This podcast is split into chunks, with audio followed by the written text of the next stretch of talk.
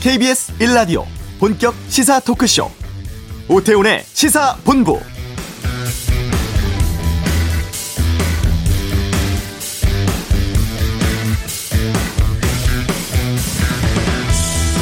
기억 1129 새로운 비상. 6.25 전쟁 71주년을 맞는 오늘 기념식의 주제입니다. 1950년 6월 25일 전쟁 발발 때부터 53년 7월 27일 정전협정 체결까지 무려 1129일 동안을 전쟁 속에서 살아야 했고 이 기간 수많은 순국 열사들의 희생을 통해서 지금의 우리가 존재하는 것이겠죠. 이번 기념식이 부산 해운대 영화의 전당이라는 곳에서 열렸습니다. 전쟁 피난 당시의 임시 수도였고 유엔군의 상류 거점이었던 이 과거 수영 비행장에서 열린다는 의미가 있다고 하는데요. 71년 전 있었던 1129일 동안의 역사를 기억하고 또 숭고한 희생을 치른 영웅들의 헌신과 공헌에 보답하기 위해서 오늘 하루만이라도 무엇을 더 할 수 있을지 챙겨봐야겠습니다. 오태훈의 시사본부 5차 재난지원금과 2차 추경 편성에 대한 대략적인 규모가 나오고 있는데 잠시 후 이슈에서 다른 선진국에서는 어떻게 하고 있는지 좀 살펴보는 시간 갖겠습니다. 한 주간의 주요 스포츠 소식 관전 포인트에서 짚어보고 2부와 지독 국제뉴스 인용 오보 문제, 조선일보 온라인 이슈에 대해서 의견 듣겠습니다. 플라스틱 문제를 해결하기 위해 방앗간을 운영하는 환경운동화가 있습니다. 금요 초대석 플라스틱 방앗간의 김자연 활동가와 함께합니다. 오태훈의 시사본부 지금 시작합니다. 네. 올해 2차 추가 경정 예산 규모 뭐 30 10조 원 초반 뭐 이런 발표들 나오고 있습니다. 전망들 좀 계속되고 있는데요. 다른 나라들만큼 코로나19로 인해 힘들어진 국민을 위해 지출 더 필요하다 이런 의견도 있고 아니다 추경 계속되다 보니까 재정의 위험성 경고해야 한다 이런 목소리도 나오고 있습니다. 우리나라와 비교해서 선진국은 코로나19에 돈을 얼마나 썼을지 체크해보는 시간 오늘 좀 가져볼까 하는데요. 어, KBS 방콕 특파원이십니다만 오늘은 경제 전문 기자로 김원장 기자 연결해 말씀 나누겠습니다. 안녕하십니까? 네, 안녕하세요. 방콕입니다. 네, 이번에 그 쓴 기사 선진국은 코로나에 얼마나 아, 썼을까? 엄청나게 반응 막 오던데 알고 계시죠? 네, 네. 어, 많은 저 국민분들이 이메일로도 좋은 의견들 많이 주셨습니다. 격려도 많이 해주시고요. 네. 예. 2차 추경 관련된 기사들을 지금까지 나온 기사들 보면 뭐 최대 35조 추경 예고, 텅 빈 곳간은 어찌 채우려는가. 수퍼 추경, 초저금리, 고압 경제, 후 폭풍이 무섭다. 다른 언론들은 이런 제목의 기사를 계속 내보내고 있는데 네. 이런 기사들을 어떻게 봐야 합니까, 우리가? 그러니까 우리가 추경하면 이제 정부가 그 한 해 쓸 예산을 정해놨다가 아유 큰 돈 들 일이 생겼으니까 해서 국회 허락받아서 추가로 쓰는 돈 아닙니까? 보통 5조 원, 뭐 8조 원 이렇게 하다가 지금 이제 뭐 코로나 이후에는 20조 하다가 이제 30조 이야기가 나오니까 네. 아, 정말 큰 돈이긴 합니다. 정부는 1분기에 우리 기업들이 잘해서 세수가 한 32조, 33조 정도 더 거쳤습니다. 네. 생각보다 세금이 더 거쳐서 음. 국채 발행 없이 그러니까 정부 빚 늘어나는 거 없이 추경할 수 있다는데 그건 뭐 조산모사 같은 이야기고요. 아, 어쨌든 큰 돈이고 자꾸 나라 빚이 늘어나니까 빠르게 늘어나니까 여기에 네. 대해서 언론이 우려하는 건 당연한 것이고. 음. 근데 이제 그러면 우리가 이제 정확히 알아야 할 건 뭔가 이 위기에 우리만큼 사는 나라들, 우리보다 잘 사는 나라들은 얼마만큼 쓰고 있나? 그 나라 경제 규모에 비해서 적자 폭이 얼마나 됐고 우리는 우리 경제 규모에 비해서 적자 폭이 얼마나 됐나? 예. 이걸 한번 따져본 겁니다. 예. 그런데 이제 다른 곳에서는 어 좀 우려 섞인 기사들이 많이 나오고 있는데 좀 따져봤을 때 네. 이제 하나씩 좀 살펴보겠습니다만 우리가 다른 나라에 비해서는 이 방역이라든가 이 코로나19 대응을 좀 잘해왔잖아요. 네, 네. 그리고 지난해 이제 경제 침체라든가 이런 것들 다른 것보다는 좀 잘 돼 왔는데 네. 굳이 빚내서 돈을 더 써야 되느냐 이런 시각들이 꽤 있거든요. 아, 중요한 지적입니다. 그러니까 영국만 해도 네. 우리 언론들이 지달 제가 이 기사를 쓴 이유 중에 하나인데 영국 네. 같은 나라들도 재정 정상화에 시동을 걸고 있는데 왜 한국 정부만 이렇게 펑펑 돈을 쓰느냐라는 기조가 많아서 제가 이 기사를 기획한 건데 네. 영국만 해도 지난해 성장률이 마이너스 9.9%였으니까 음. 그 나라 경제의 10%가 날아가 버린 겁니다. 네. 우리가 우리가 IMF 때 98년도에 마이너스 5.1% 성장했으니까 어. 그때 근데 그나 우리가 그때 얼마나 힘들었습니까? 그렇죠. 나라가 반토막 나는 것 같았잖아요. 예, 근데 예. 영국이 마이너스 9. 뭐 300년 만에 최악 성장했으니까 어. 2차 대전 때보다 훨씬 더 역성장을 했고 물론 2차 대전 때보다 더 죽었으니까요. 네. 그러니까 당연히 재정을 많이 썼겠죠. 빚내서 그 지난해 영국의 재정 적자가 3,550억 파운드입니다. 네. 지난해 세금 거둔 거에서 영국 정부가 3,550억 파운드만큼 더 쓴 겁니다. 이게 우리 돈으로 560조니까 공교롭게 우리 정부 올해 예산이 555조. 한 유- 우리 정부 대한민국 정부 예산만큼 적자가 나버린 겁니다. 네. 그러니까 영국이 우리 GDP의 경제 규모의 1.8배 정도 되는 나라입니다. 네. 세계 여섯 번째 경제 대국인데 우리가 11번째쯤 되고. 음. 그러니까 그 나라가 한 560조 적자가 났으면 그렇게 비례해서 그 한국도 재정 적자가 지난해 우리나라 정부도 한 300조, 400조 정도 나면 되는데 우리는 네. 지난해 통합 재정 수지 기준으로 71조 적자가 났습니다. 네. 그러니까 한 8분의 1밖에 적자가 안 난 거죠. 그러니까 우리가 돈을 적게 쓴 거다 이렇게 볼 수는 없습니다. 말 음. 지적하신 것처럼 아, 우리가 선진국보다 훨씬 방역을 잘했고 네. 그러니까 정부 재정 적자가 훨씬 어, 8분의 1밖에 안 되는 건 어찌 보면 당연한 겁니다. 음. 그러니까 정리하면요. 네. 첫 번째로 정리, 이렇게 정리됩니다. 우리는 선진국보다 방역을 잘했고 그래서 선진국보다 훨씬 재정 적자도 적다. 어. 이렇게 정리할 수 있는 겁니다. 네. 그런데 많은 언론 기조들은 마치 우리가 정말 선진국보다 훨씬 더 많은 재정 적자를 키우는 것처럼 음. 경제 규모는 훨씬 작은데 네. 그렇습니다. 지금 상황이. 음. 그러면 그러니까 우리만큼이나 아니면 우리보다 더 잘 사는 나라들이 어떤 재정을 지출하고 있는가를 비교해 보면 될 것 같은데 그렇습니다. 어떻게, 그렇습니다. 어떻게 나옵니까? 예를 들어 어떤 식당이 영업을 하는데 아예 뭐 코로나로 적자가 얼마나 났는지 보려면 전체 매출 대비해서 적자가 얼마 났는지 살펴보면 되지 않겠습니까? 네. 그러니까 국가 살림도 GDP로 보면 음. GDP 대비해서 국가의 재정이 얼마나 펑크가 났는지 보면 됩니다. 네. 그러니까 GDP 보통 이렇게 봅니다. 음. 일본은 지난해 GDP 대비해서 마이너스 14.3% 뒷걸음질 쳤습니다. 영국은 마이너스 13.3%, 프랑스는 그러니까 이게 성장률이 아닙니다. 네. 그 나라의 나라 곳간, 그러니까 음. 정부 곳간의 재정 적자 비율이 GDP 대비해서 얼마냐는 겁니다. 네. 프랑스는 어 마이너스 9.2%나 났습니다. 어. 우리는 독일 같은 나라도 마이너스 4.2% 가 적자가 났습니다. 독일은 아시다시피 1차 대전 이후에 재정이 파탄나면서 히틀러 정권에 당했던 나라입니다. 그래서 음. 재정 적자를 절대 안 내는 나라입니다. 네, 네. 그런데도 마이너스 4.2%가 났거든요. 근데 음. 우리가 GDP 대비해서 지난해 재정 적자가 마이너스 3.7%니까 네.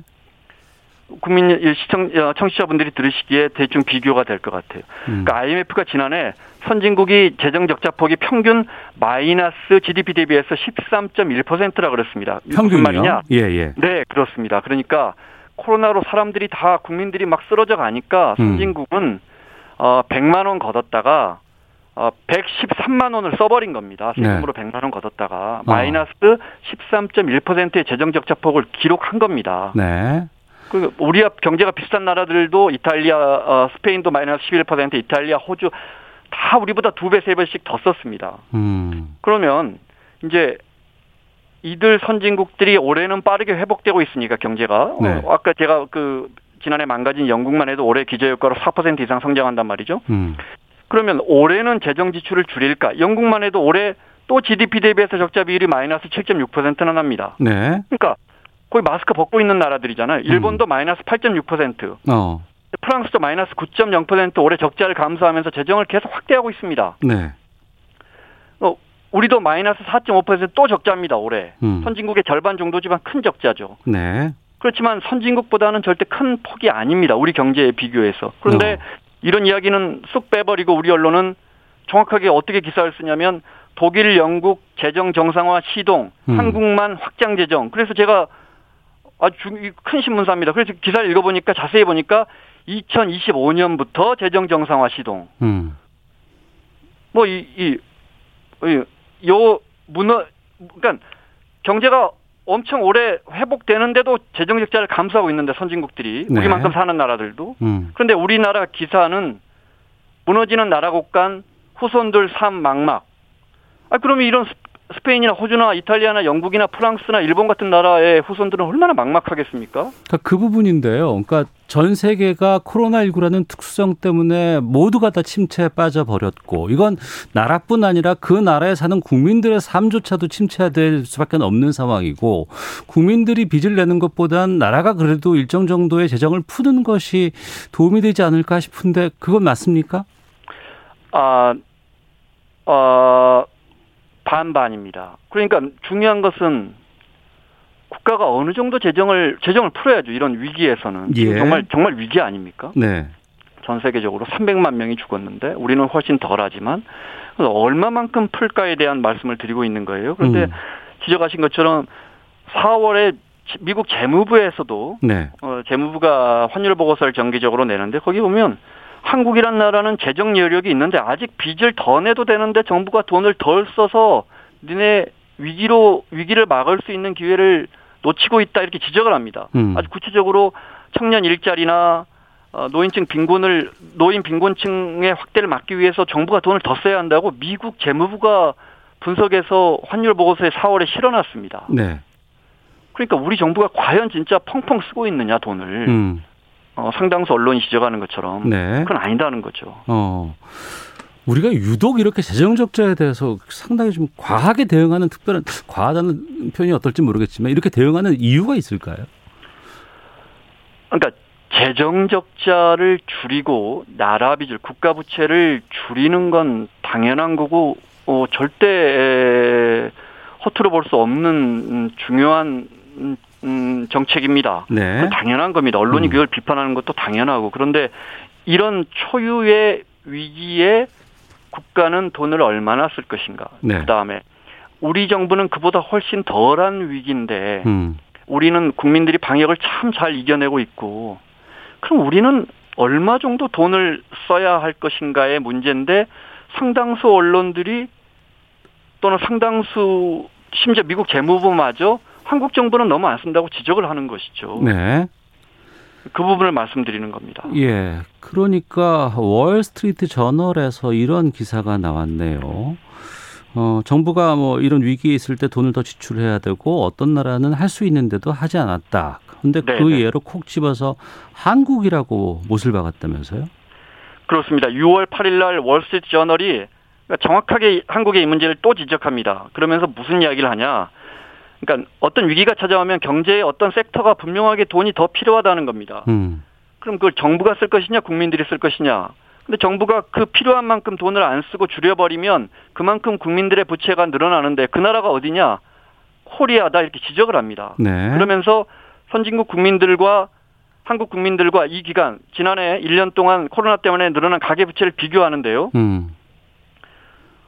우리는 지난해 8.6%나 가계 부채가 늘었습니다. 그래서 가계 부채가 거의 2천조 원 가까이 됩니다. 가계 부채가 우리가 가계 예. 부채가 아시다시피 어 2014년 부동산 대출 규제 풀면서 엄청나게 폭등하다가 3년 전, 3, 4년 전부터 부동산 대출 틀어 막으면서 겨우 증가폭이 줄고 있었는데 지난해 또 8.6%나 늘어난 겁니다. 음. 올 1분기는 지난해 동기에 대비해서도 또 9.5%나 가계부채가 폭등했습니다.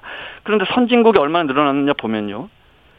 우리보다 훨씬 심해서 가계문을 뭐 6개월씩 닫고 있던 미국 같은 나라 가계 부채는 4.9%, 영국은 6.2%, 이탈리아는 이탈리아는 경제는 거의 무너졌습니다 지난해. 그런데 국민들 빚은 3.7% 포인트밖에 안 늘어났습니다. 그런데 한국만 가계 부채가 9% 늘어났다. 음. 월스트리트 저널이 이렇게 지적합니다. 그 정부가 쓸 돈을 안 쓰니까 네. 국민들이 결국 힘든 국민들이 결국 더 빚을 낸 거 아니냐 음. 이렇게 지적하는 것이죠. 그러니까 정부가 재정을 아끼는 건 잘한 겁니다. 정부가 돈을 펑펑 써서 되겠습니까? 그런데 정부가 재정을 아, 재정을 풀면 네, 네. 그게 다 어디로 날아가는 게 아닙니다. 아시다시피 정부가 재정을 풀면 그 돈이 곧 국민이나 기업의 흑자로 돌아오는 겁니다. 아니 정부가 돈을 주니까 내 내 지갑이 두둑해지죠. 국민들이 그 돈을 다 쓴다고 가정하면 그게 다 소비인 겁니다. 소비. 음. 소, 100, 100만 원 소비하면 우리 GDP가 정확하게 100만 원 올라갑니다. 누군가의 소비는 누군가의 정확하게 누군가의 소득이거든요. 네, 네. 그런데 정부가 쓸 돈을 안 쓰니까 국민들이 딱 그만큼 더 가난해졌다고 월스트리트 저널이 지적한 겁니다. 그러니까 우리 정부가 서민들이 지금 얼마나 힘든지 정확하게 측정하지 못한 겁니다. 우리가 방역을 잘했으니까 우리 국민들이 이 정도는 잘 버티고 있겠지라고 판단하고 돈을 이만큼 써야 되는데 그보다 더 덜 썼다고 지적을 하고 있는 것이죠. 네. 제가 진짜 이 보도 보면서 아주 놀란 부분이 하나 있습니다. 정말 공교로운 부분이 하나 있습니다. 어떤 거죠? 월스트리트저널의 6월 8일 날 보도에 보면요. 네네. 지난해 1년 동안 우리처럼 정부 부채가 덜 늘어나고 대신 국민들 가계 부채가 더 늘어난 나라들이 몇 군데 더 있습니다. 어딘가요? 한국, 중국, 태국, 러시아를 꼽았습니다. 예.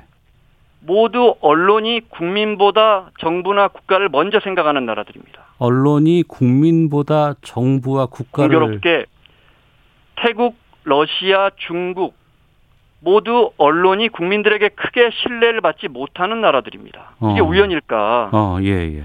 그런 부분도 한번 생각해 봤으면 좋겠습니다. 그 부분이 어떤 뜻을 좀 의미하고 있는지 좀 구체적으로 말씀해 주신다면요. 그러니까 언론이라 하면 음. 이런 위기 상황에서 국가도 생각하고 국민도 생각해야지요. 네. 네.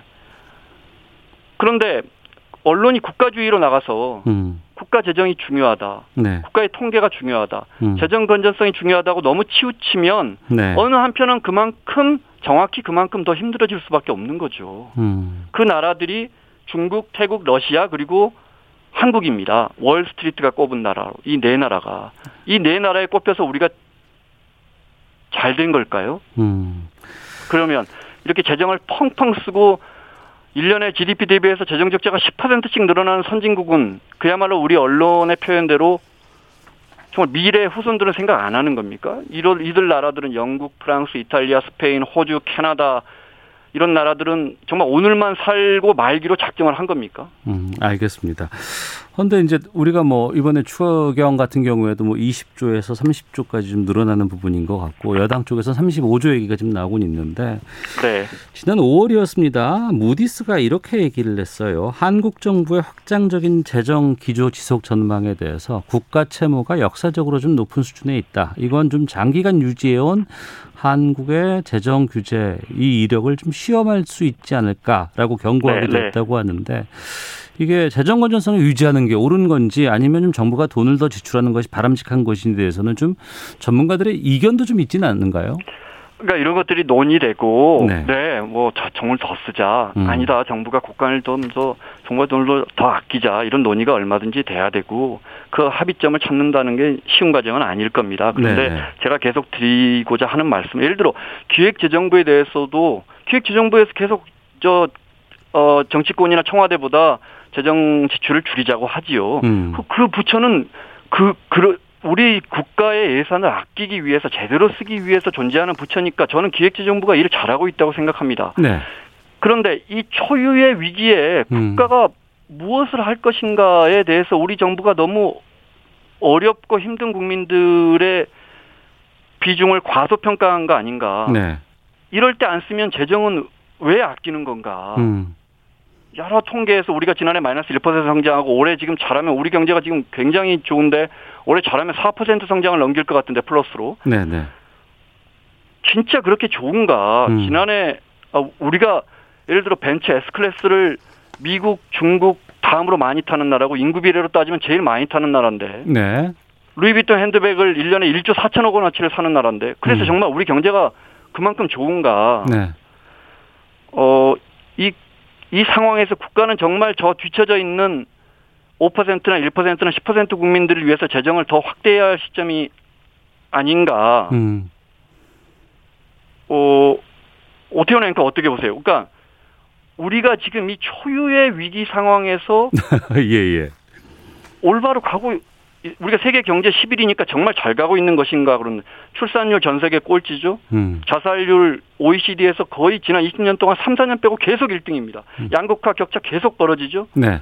GDP 대비해서 국가 부채는 20% 정도인데 가계 부채는 GDP 대비해서 100%가 넘는 나라입니다. 아주 음. 특이한 나라입니다. 근데 국민들이 그렇게 빚을 많이 지고 살면서 국가를 걱정합니다. 네. 지금 이 상황에서 이 방향이 맞는가? 아.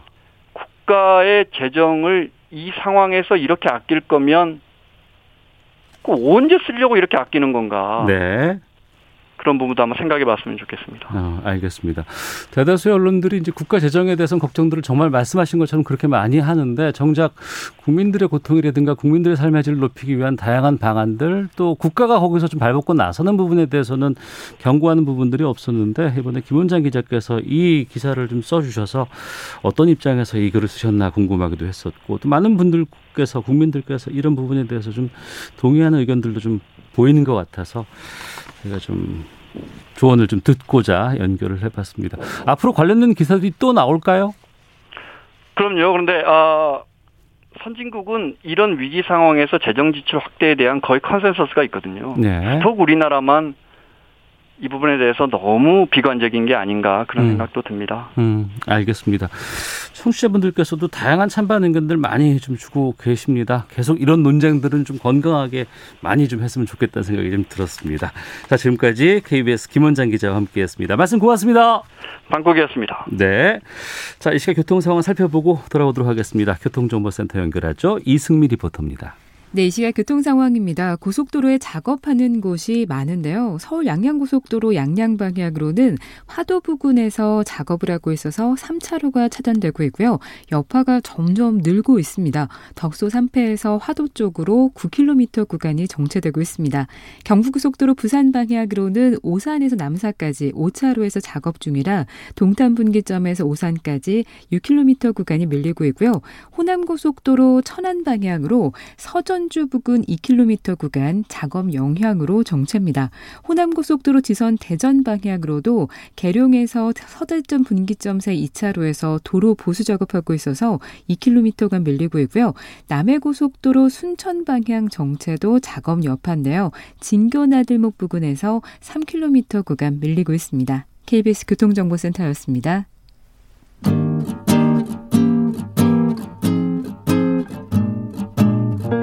KBS 1라디오 오태훈의 시사본부 여러분의 참여로 더욱 풍성해집니다.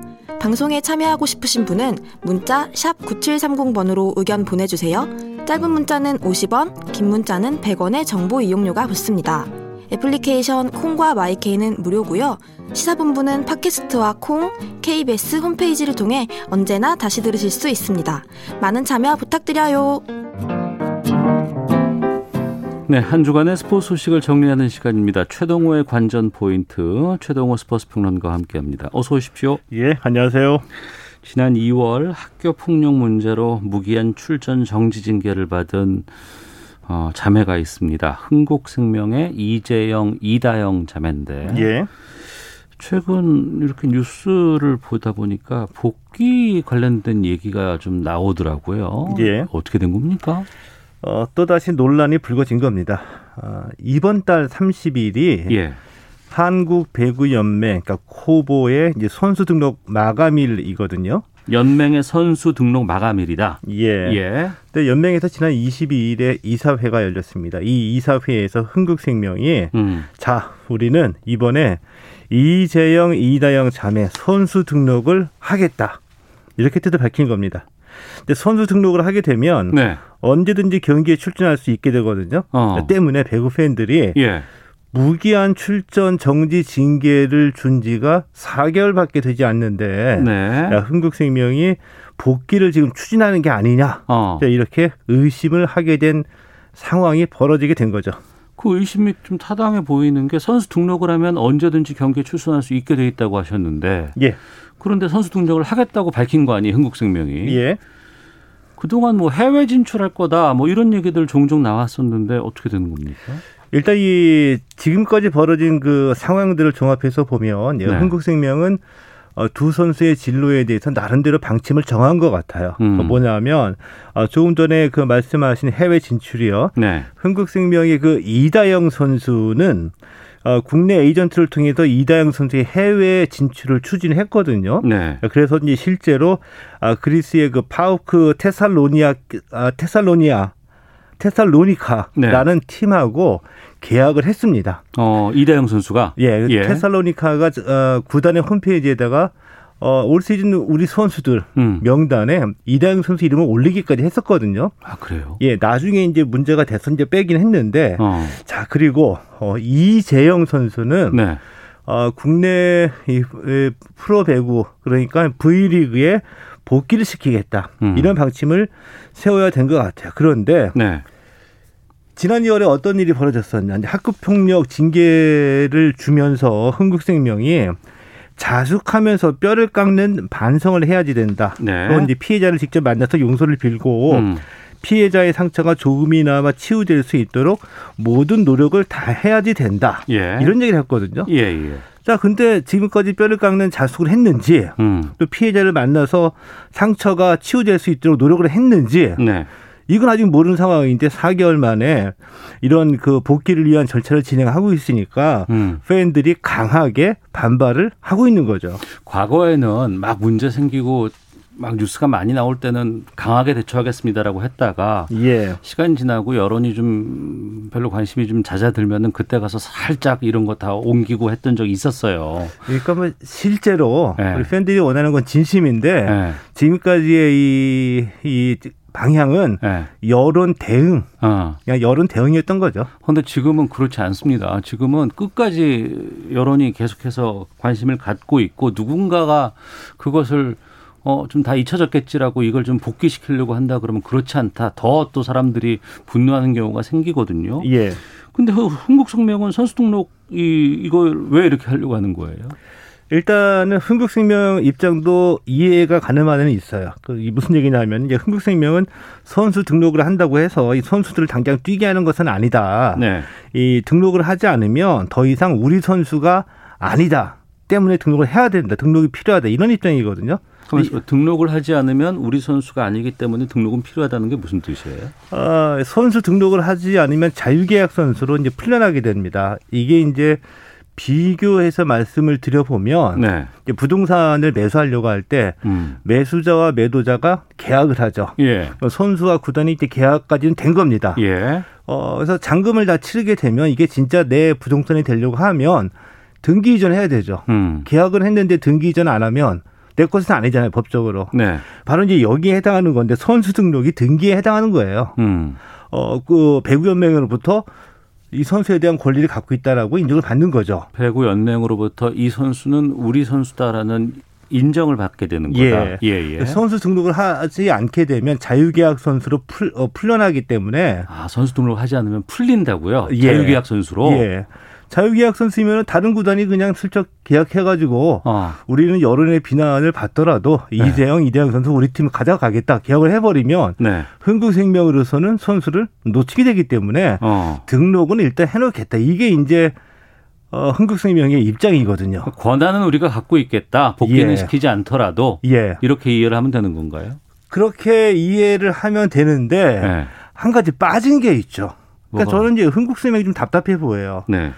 어, 등록에 대한 필요성은 저도 어, 인정을 합니다. 자, 음. 그러면 팬들이 이렇게 반발하고 있으니 등록의 네. 전제 조건이 뭐냐? 음. 우리 어, 진정한 사고 없이 복귀시키지 않겠다. 이 얘기를 듣고 싶은 거 아닙니까? 네. 이 얘기를 하면 되는 거죠. 음. 그- 그 사안은 명확해지는데 어, 선수에 대한 권리를 갖고 싶고 언젠가 복귀시키고 싶다. 이게 이제 흥국생명의 입장이고요. 네. 팬들은 의심하고 있습니다. 그러면 등록은 하되 아직까지 복귀할 시점은 아니니 음. 진정한 사과 그리고 자숙을 하고 네. 팬들과 피해자가 용서할 수 있는 시점이 되면 그때 복귀를 추진하겠다. 이걸 명확하게 밝히고 선수 등등을 추진하면 음. 별다른 문제가 없겠죠. 네. 이걸 못 하고 있어요. 음. 팬들이 인정할 만한 시점이 언제가 될까요, 이제 이게? 그것은 이재영, 이다영 자매의 네. 어, 자숙하는 모습과 예. 관련이 있겠죠. 근데 음. 우리 팬들이 어, 학교 폭력 이거 정말 중요한 문제인데 이런 어, 폭력 전과를 가지고 선수 생명을 완전히 끝내를 끝내도록 요구하지는 않을 거라고 보거든요. 중요한 것은 가해자로 지목된 선수들이 얼마나 진정성 있게 음. 자숙하고 반성하느냐 네. 이것을 보여줘야 된다는 얘기죠. 어, 그러니까 이번에 선수 등록한 것은 반드시 복귀와 연관성이 있다고 보기는 힘들지만 그럼에도 불구하고 어떻게 하겠다 이 선수들을 우리가 어- 언제까지 아니면 어떤 입장까지 바꾸어 놓겠다라는 것들에 대한 명확한 제시가 없었다. 예. 아, 알겠습니다. 그 시점이 언제가 될지 모르겠고 또 팬들께서 아니면은 이 배구를 좋아하시는 분들께서 납득할 수 있는 시점이 언제인지는 좀 저희가 살펴봐야 될 것 같습니다. 그리고 도쿄올림픽 소식 좀 알아보겠습니다. 이게 우려했던 일이 또 발생을 했는데, 그러니까 PCR 검사도 다 받았고 백신까지 다 맞고 선수들이 이제 일본으로 가고 있는데, 예, 그런 선수들 중에서 코로나 확진자가 나왔어요. 예, 예 우간다 선수단이거든요. 예. 아, 지난 19일에 이 도쿄올림픽 참가를 위해서 일찍 일본에 어, 입국을 한 겁니다. 네. 야, 그런데 이제 공항에서 우간다 선수단 아홉 명 중에 한 명이 확진 판정을 받았어요. 네. 말씀하신 대로 출발하기 전에 백신 2차 접종 다 마쳤고 음. 음성 확인서도 가지고 왔거든요. 이제 네, 그럼에도 네. 이제 확진자가 나왔는데 이 확진 판정을 받은 선수는 곧바로 별도 시설에 이제 격리가 됐고요. 나머지 선수들은 원래 예정된 숙소로 네. 어. 이동해서 훈련하고 생활을 한 겁니다. 근데 같이 이동한 선수들일 텐데 예. 한 사람이 거기서 확진 나왔다고 한 사람만 격리 시설하고 나머지 선수촌으로 보냈다는 건 좀 이해 안 되는데. 이해 안 되죠. 예. 이제 밀접 접촉 차잖아요. 그렇죠. 그렇죠. 예. 그러니까 그래서 이제 이 여기 이제 방역이 구멍이 뚫려 어, 뚫린 거고요. 어. 어. 숙소로 이동한 선수단 중에서 추가로 예. 확진자가 한 명이 또 발생을 한 겁니다. 아 선수단 그 숙소로 이동한 선수 가운데서 또 추가로 나왔어요. 예. 어. 그 밀접 접촉자에 대한 관리가 제대로 이루어지지 않았기 때문에 네. 이 숙소로 이동해서 이번에 확진자가 한 명 또 추가로 발생했는데 이 선수가 음. 그동안 어, 숙소 호텔에서 생활하면서 누구를 접촉하고 네. 또 훈련하면서 누구를 접촉하고 어, 얼마나 N차 감염이 일어났는지 이게 확인이 안 되는 상황이죠. 어. 게다가 그러면 이제 우간다에서 일본까지 갔을 때 중간에 뭐 바로 직항이 있는지 는 모르겠습니다만 아니면은 뭐 중간에 어디 들렀다 갈 수도 있을 것이고 예. 비행기는 누가 탔는지 그러면 이 우간다 선수는 음성 판정을 받고 비행기를 타고 일본까지 갔는데 그 중간에 어떤 사람에게 확진을 감염이 됐는지 이런 것들 다 조사를 해봐야 되는 거 아닌가요? 그게 원래 해봐야 되는데 네. 거기 구멍이 뚫린 겁니다. 심지어는 어. 이 밀접 접촉자 관리와 관련돼서 네. 일본 정부의 그 후, 어, 후생 노동성하고 네. 지자체가 서로 책임 떠 넘기기를 하고 있어서 더 문제라는 지적이거든요. 어. 이게 무슨 얘기냐면 예. 어, 밀집 접촉자 관리에 대한 소관 음. 그리고 책임은 일본의 그 후생 노동성은 지자체에 있다. 네. 지자체는 후생 노동성에 있다. 음. 이게 서로 관리 책임을 떠넘기는 거예요. 네. 원칙적으로 보게 되면 입국할 때 공항에서 어, 이 확진자 한 명이 발생이 되면 그 비행기를 같이 타고 왔던 승객 전부를 대상으로 특별 관리를 해야지 되잖아요. 네. 이런 게 하나도 이루어지지 않았다는 겁니다. 어. 그러면 앞으로도 전 세계에서 여러 곳에서 많은 선수들, 선수단들 이렇게 다 입장을 할 것이고 일본으로 갈 것이고 예. 취재진들도 갈 텐데 이 관리가 제대로 될까요? 더 걱정이 커지는 거고요. 자, 그래서 예를 들면은 아, 이번에는 그러니까 예년 같았을 경우에 보통의 경우에 이제 올림픽 시즌이 돼서 어, 올림픽 개최 도시로 이, 비행기 타고 이동할 때 한 한 달 전서부터는 비행기 티켓 음. 구하기가 쉽지가 않거든요. 네네. 단기간에 집중해서 입국자가 쏟아지잖아요. 음. 이것에 대한 이 관리 이에 대한 의문이 들고 있는 거고요. 뭐 일본은 나름의 그 플레이북이라는 이 방역 규칙집을 만들어내면서 안전 올림픽을 관리하고 있지만 네. 벌써부터 이렇게 펑크 음. 구멍이 나기 시작하기 때문에 걱정이 더 커지는 거죠. 일 왕도 이 올림픽 때문에 코로나 감염 이거 좀 우려했다는 이런 내용이 있네요. 예, 그 일본 왕실의 업무를 담당하고 있는 부서가 국내청이거든요. 예. 근데 이제 국내청이 이 나루히토 일 왕이 이 어, 올림픽이 코로나19 감염 확대로 이어지지 않을까 이렇게 음. 우려하고 있다고 발표한 겁니다. 예. 근데 일 왕이 던진 어, 메시지는 우려하고 있다를 넘어서서 음. 어 그러니까 이제 조직위원회하고 관계 기관이 감염 방지에 만전을 을 다 해달라 이런 메시지인데 네.